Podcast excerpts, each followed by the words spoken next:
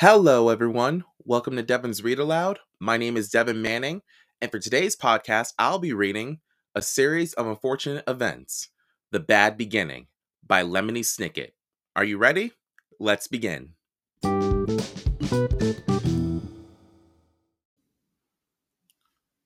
Chapter 1 If you are interested in stories with happy endings, you would be better off reading some other book. In this book, not only is there no happy ending, there is no happy beginning, and very few happy things in the middle. This is because not very many happy things happen in the lives of the three Baudelaire youngsters. Violet, Klaus, and Sunny Baudelaire were intelligent children, and they were charming and resourceful, and had pleasant facial features. But they were extremely unlucky, and most everything that happened to them was rife with misfortune, misery, and despair. I'm sorry to tell you this, but that is how the story goes. Their misfortune began one day at Briny Beach. The three Baudelaire children lived with their parents in an enormous mansion at the heart of a dirty and busy city. And occasionally, their parents gave them permission to take a rickety trolley. The word rickety you probably know here means unsteady or likely to collapse, alone to the seashore where they would spend the day as a sort of vacation as long as they were home for dinner.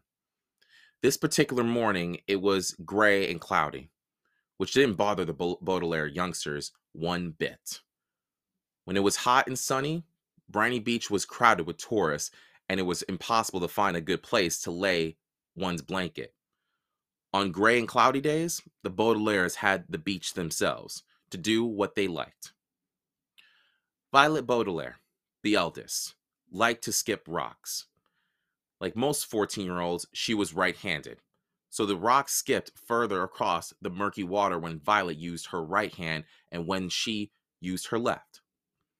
As she skipped rocks, she was looking out at the horizon and thinking about an invention she wanted to build. Anyone who knew Violet well could tell she was thinking hard because her long hair was tied up in a ribbon and kept mm, to keep it out of her eyes. Violet had a real knack for inventing and building strange devices, so her brain was often filled with images of pulleys, levers, and gears and she never wanted to be distracted by something as trivial as her hair. This morning, she was thinking about how to construct a device that could retrieve a rock after you had skipped it into the ocean. Klaus Baudelaire, the middle child, and the only boy liked to examine creatures in tide pools.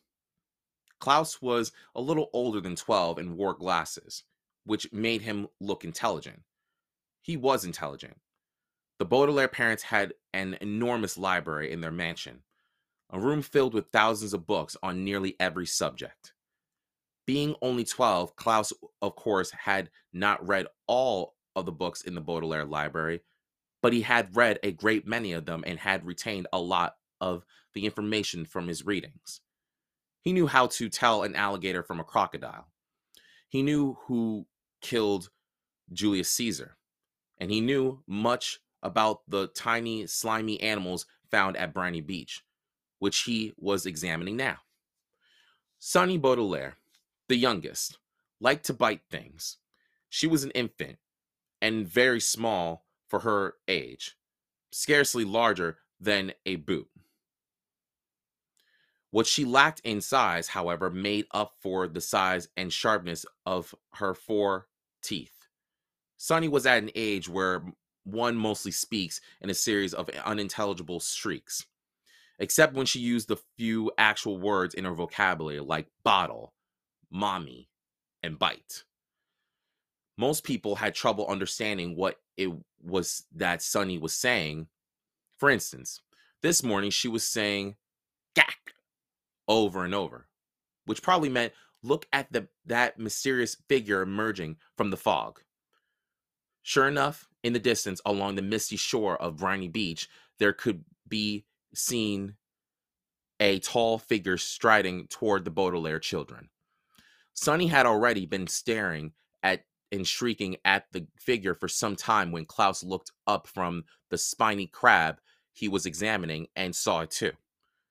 He reached over and touched Violet's arm, bringing her out of her inventing thoughts.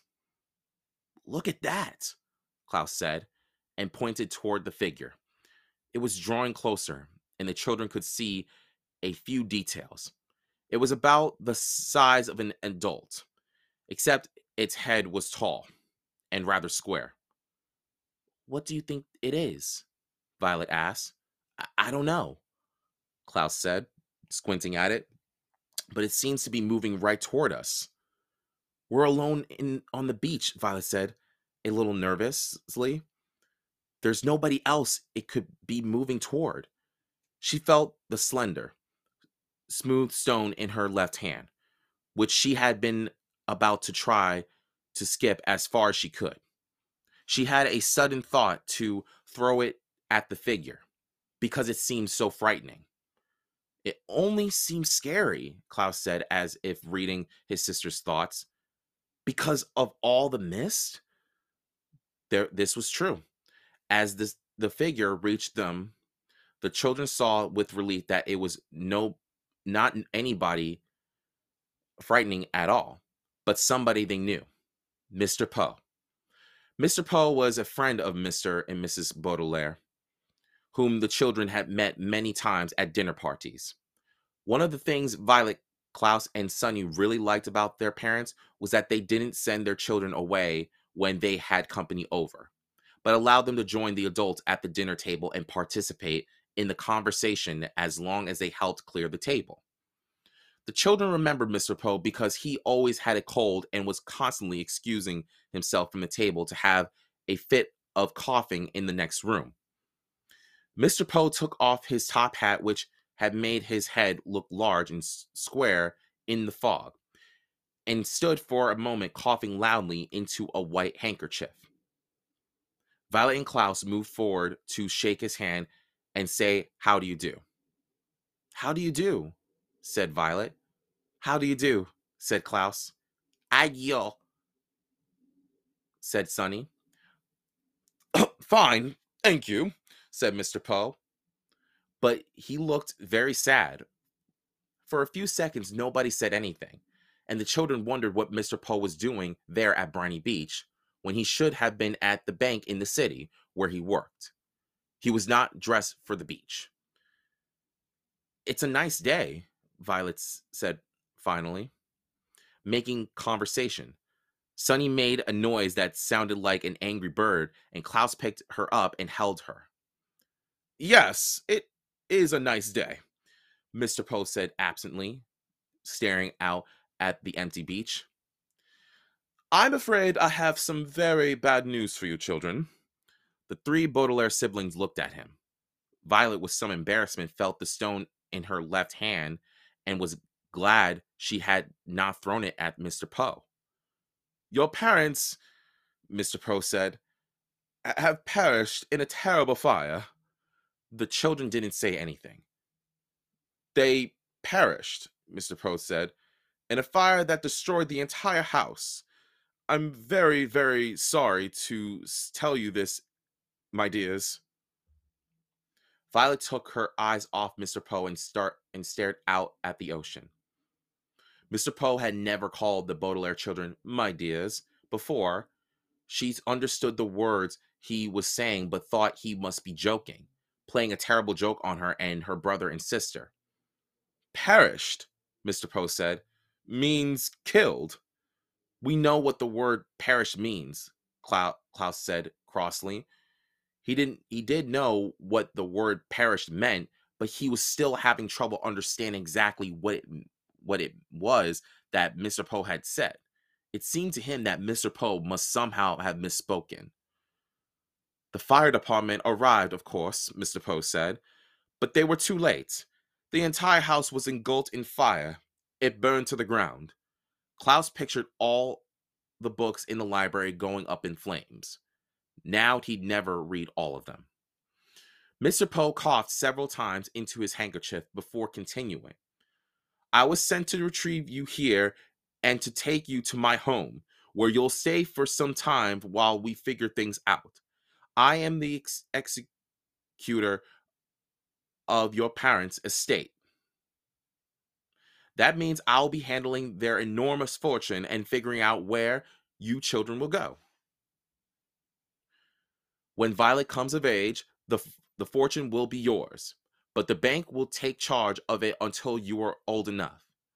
Although he said he was executor, Violet felt like Mr. Poe was the ex- executioner. He had simply walked down the beach to them and changed their lives forever. Come with me, Mr. Poe said, and held out his hand. In order to take it, Violet had to drop the stone she was holding. Klaus took Violet's other hand, and Sunny took Klaus's other hand. And in the, that the, that manner, the three Baudelaire children, the Baudelaire orphans, now led away from the beach and from their previous lives.